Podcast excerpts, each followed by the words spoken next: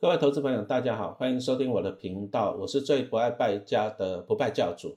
我今天来讲一下我的第三本投资理财书，教你存自己的三百张股票的第四章，啊，打造完整的布局策略。当然，我们前面已经讲了一半了，我们接着后面来把它讲完哈。那 podcast 的只能够讲声音，讲一些观念了，那详细的一些数字跟图表，啊，还是麻烦你去买书，这样子才能够最完整。啊，其实投资啊，投资的概念是什么？什么叫做投资？投资跟投机又有哪些的不同？啊，比如说像在去年，啊，就是因为那个肺炎疫情嘛，导致就是股市不好，交易量下跌，那政府就救市嘛，啊，抢救股市就推出了一些什么当冲降税的策略啊，你只要当冲当冲交易的话，你的正交税就只有一半哈，千分之。一点五啊，当冲降税，那有没有效？当然是有效，因为你看今年哇，股市就强强棍啊，那交易量啊，以前呢，以前的时代两千亿就算大量了啊，你看今年动不动就六千亿、七千亿的交易量啊，股市就强强棍，有量就有价嘛，因为热嘛，是不是？啊，这个就是当冲的功劳。但是当冲其实我是觉得也不见得是一个好事啊，为什么？什么叫当冲啊？就是你要低买高卖嘛，或者是你高出低进来赚价差嘛。可是，除非你是神仙呐，什么意思呢？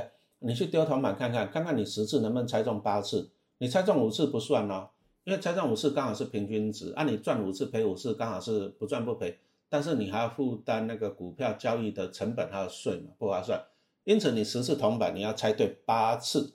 如果你有本事猜对八次，你做当冲，你就是赢多输少啊，你就会赚。我相信很难呐，我看大家也都不是神仙。啊，你有兴趣，你可以去 Google 一下看看嘛。其实当冲的赔很多人很多啊。啊，再来就是最近也看到一些新闻啊，年轻人去当冲什么航运类股啊，几个月输了一百五十万，这个 Google 都有了哈。所以说当冲，你就问问看自己了，自己有没有办法猜中铜板啊？如果猜不到了，我们还是做投资啊，会比较。那么什么叫做投资？其实很简单嘛，你就看到一家公司很赚钱，然后呢，我们就希望它赚钱分给我们。哦，就是利用那个专家，公司里面的专家跟老板跟员工来帮我赚钱啊。比如说，我们举个例子来讲啊，什么公司很赚钱呢？那台北街头你到处看看，都会看到小七超商的影子嘛。啊，统一超有没有很赚钱？有，你看它的展店的数目也是越来越多，像今年还在增加展店的数目。然后你再看一下它过去的获利跟配息有没有持续成长啊？当然也是有，这个就是一家好公司。那么你想要收割啊好公司的成果，那靠这些员工老板来帮你赚钱，最简单的方法就是去买进啊统一超的股票啊，比如说哈像陈老师在今年五月的时候，我就买进统一超，我就慢慢买啊，大概买在了两百六十块钱附近，粉丝团也有贴了啊，大家去搜寻一下。那我为什么在五月多的时候买啊？因为我现在很闲嘛，有时候我早上就会去统一超那边啊小区那边附近呢吃个早餐，看个报。啊，报纸、杂志之类的啊，在那边啊，或者是玩手机、吹免费的人气嘛，哈。因此啊，我就观察到，哎，统一超的生意好不好？可是疫情一来哦，超商就不能内用了嘛，我就看到那个超商的生意就下滑了很多。那其实啊，统一超这种好公司哦，你反而要在趁它倒霉的时候买。因此，在疫情很严重的时候，哦，陈老师就去买统一超的股票，我就慢慢买呢，啊，大概买在两百六十块钱附近。好处是怎样呢？啊，统一超今年配九块钱，过去也是慢慢的都在成长了，七块、八块、九块。那我如果说买了两百六十块，我买个十张好了，那我就可以拿到九万块的股利了嘛。啊，只要统一超不倒闭哦，啊，我十张放着，我每年可以领到九万块啊，买起没卖了啊，公司赚钱，那九万块就拿去统一超吃早餐也是不错嘛，哈。啊，这第一个。那第二个来讲啊，其实投资你就是赚两种钱，第一种就是刚刚讲到的啊，放着领股利，可是多吗？好像也不会很多呢，你买一张要二十六万，就要拿到九千块，哦，那这个三趴多一点了，啊，不满意还可以接受啦，比定存高啊，但是你说三趴多一点了，不满意了，啊，只能够接受这样子。那有没有办法多赚一点啊？投资重点就是多赚一点，你也不需要纠结在我是要领股利还是赚价差，赚价差不一定是赌博哦，因为有些股票它还是会有景气循环，比如说像。航运类股跟钢铁类股来讲，它的经济循环周期比较长啊。你看过去航长龙十年都不好啊啊，但是最近呢好了啊，可是可以好几年了，这个我们就观察了。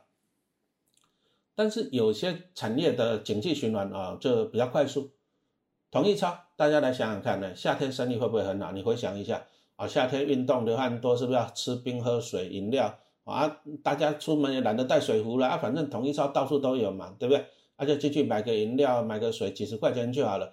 其实啊，饮料跟水的对企业来讲毛利率最高，再来就是周转率最高。你早上买一瓶，中午买一瓶，晚上又要买，一下就是周转掉了。因此你给他观察统一超哈，它每年的七八月的时候，营收跟获利都是哦都是在上面的，在高点啊，就是因为这样天气热啊，大家饮料需求大，毛利又高哦。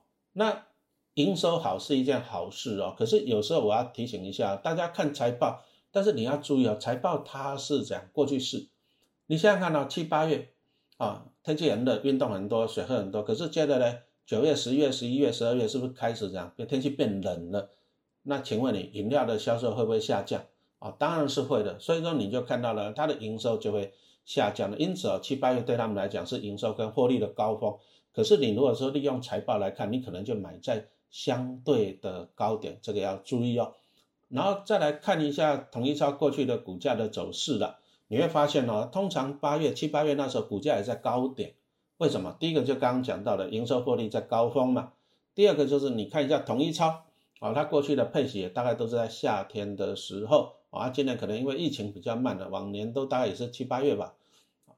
那你看看哦，其实台湾投资人有一个很好的美德啦，什么意思？就是看到一家公司要配股利了啊，配股利越靠近了就去越去追，把股价追在高点啊。比如说你看一下，我现在录影的时间是八月底哈，那你看八月二十五号吧，中华电除夕，中华电一样，你给他看，每年除夕前都会追啊。你这一次中华电除夕前一样啊，你看那股价就往上啊，四十五度往上，啊一度追，好像追到一百一十八块吧。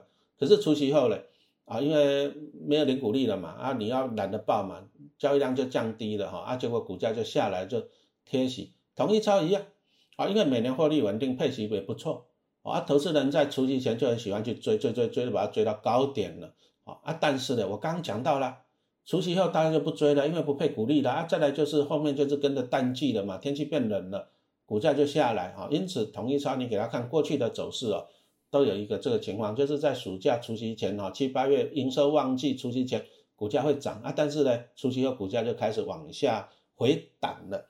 所以陈老师怎么做的？就倒过来做啊！哦，我就是利用暑假啊旺季的时候呢，出去前我就把股票卖掉。统一超我已经卖掉，大概卖在两百八十八块左右哈。啊，你看我买在两百六啊，卖在两百八十八，我大概赚了二十八块吧。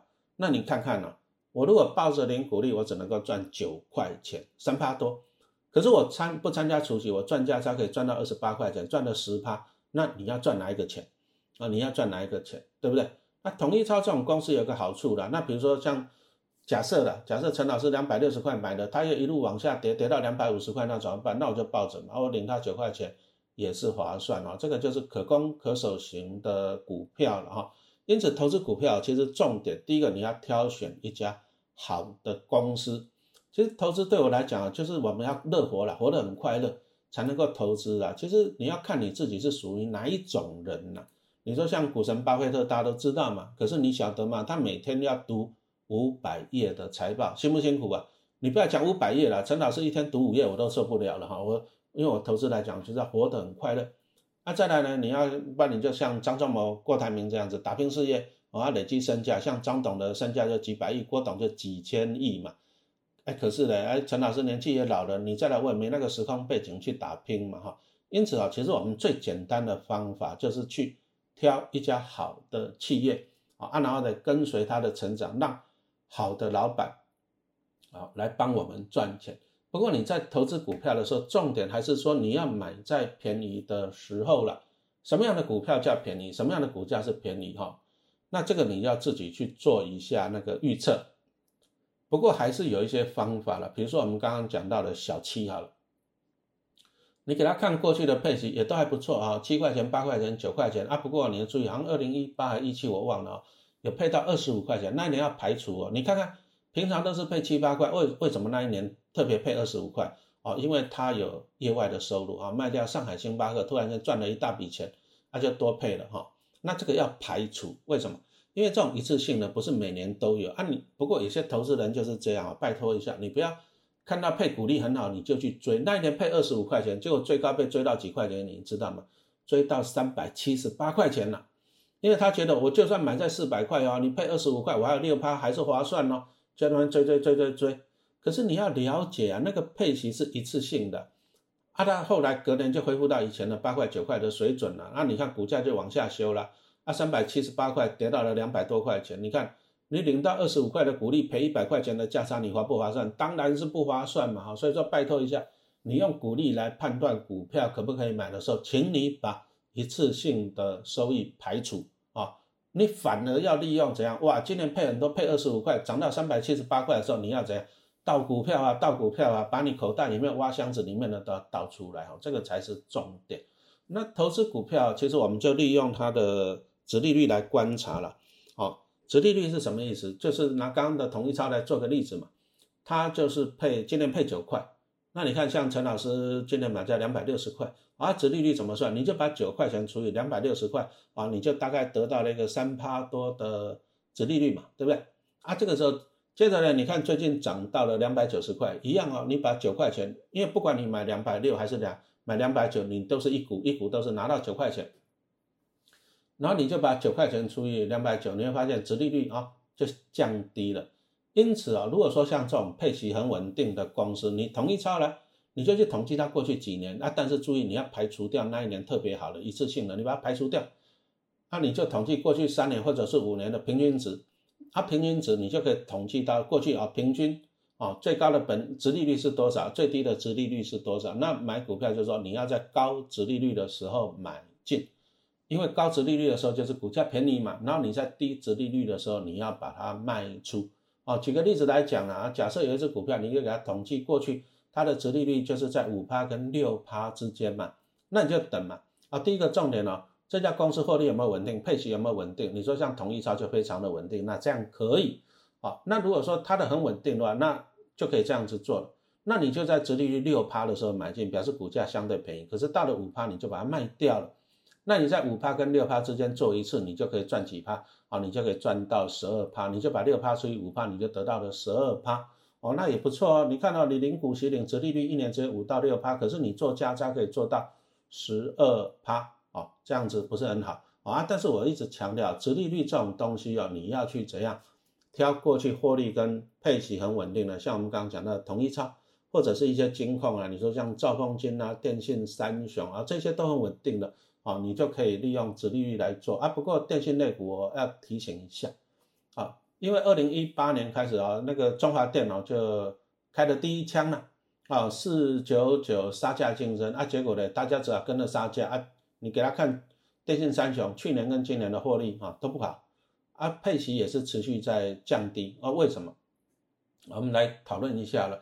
其实电信类股你要这样子看呢，因为台湾呢，台湾就是一个海岛，就两千三百万人。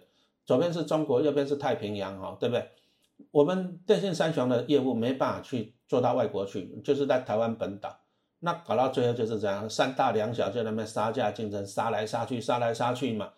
杀价竞争对对对使用者用户有利啊，可是对公司好不好？所以说你看到他们的获利跟营收都下滑了嘛。然后再来就是后面还有五 G 一些硬体的部件，这个都是钱。因此电信三雄啊。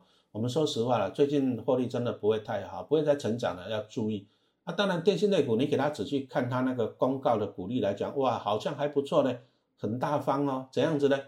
你看他，你只要看那个远传跟台湾大的，他们都会配一些过去的资本公积，啊，什么意思呢？啊，就是股利本来不多了，因为去年赚的少了，可是要维持高配息怎样呢？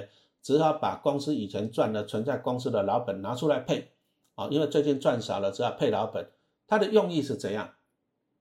就是维持那个值利率的。如果说获利少，啊，搞不好配置配一点点啊，不会太多，那就把过去的老本再加进来配啊，配起来就好看了。它的目的是怎样？把值利率拉高哦。那投资人可能会觉得说，那这样公司很大方啊，哦，赚的不够还把以前的老本来配，好，这个很照顾投资人啊。对了啊，但是也不对，为什么？你从这里可以看到了，就是说它的获利在衰退，它只好配老本了。啊，你要想啊，那老本可以配多久？他他为什么要配老本？那其实就是维持一个不错的值利率，然后来让股价维持在不错的啊不错的股价了。它的用意还是维持股价了。但是以陈老师来讲哦，我觉得这样子不是一个好现象，不是长久的策略。因此，投资的我们还是建议你自己要注意了哈。电信类股一样呢，它也是可以利用除夕前买啊，除夕啊，除夕前买啊，除夕前高点卖掉啊。你这样子短线你进出赚到价差，你有兴趣你就去观察一下今年电信三雄跟过去几年他们的走势嘛，是不是除夕前啊都有一波？那你就在除夕前先买好了啊啊，除夕前几个月先买好了啊，靠近除夕的时候有赚到价差就跑了嘛。比如说像中华电啊，今年大概配四点三块，可是你除夕前高点卖掉，除夕就买回来，你可以赚八块。那你觉得哪个赚的比较多，对不对啊？这个给大家参考一下。那当然，我们也是可以利用投资 ETF 的方式的，因为投资股票困难点还是在选股啦。你看人家八爷爷一天要读五百页的财报，也是要认真的选股嘛，是不是？那我们投资人，你如果没有那么多的精神时间呢，啊，你可以选择用 ETF 的方式啊，那你就可以不用研究个股。那台湾人最熟的还是零零五零哈，因为它就是包含了台湾市值的前五十大。不过我要跟大家提醒一下，其实你不一定要买零零五零啦，你可以买零零六二零八哦，富邦的台五十，其实它跟零零五零就是双胞胎，因为都是追踪台湾五十指数，所以报酬率也都一样啊。但是零零六二零八它的经理费用便宜很多啊，只有零零五零的一半还不到，因此对投资人会比较的优惠，特别你是长期的投资人哈，这个提供给大家做一下参考啊。再来就是说，其实。买进 ETF 的好处就是你你可以避开单一的公司的风险，因为你这是买进一篮子的企业了。不过也也不否认啊，因为零零五零哦这些 ETF 里面可能有些成分股你也是不喜欢的，那怎么办？比如说像零零五六哈，以前陈老师还蛮喜欢零零五六的，但是他今年哈六月就纳入了那个什么长隆、友达跟群创，那大家去看一下这三只公司过去的配息状况怎么样？其实都不稳定啊。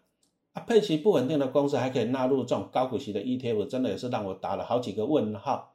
那怎么办？哦，所以我今年就零零五六就没有很高的兴趣。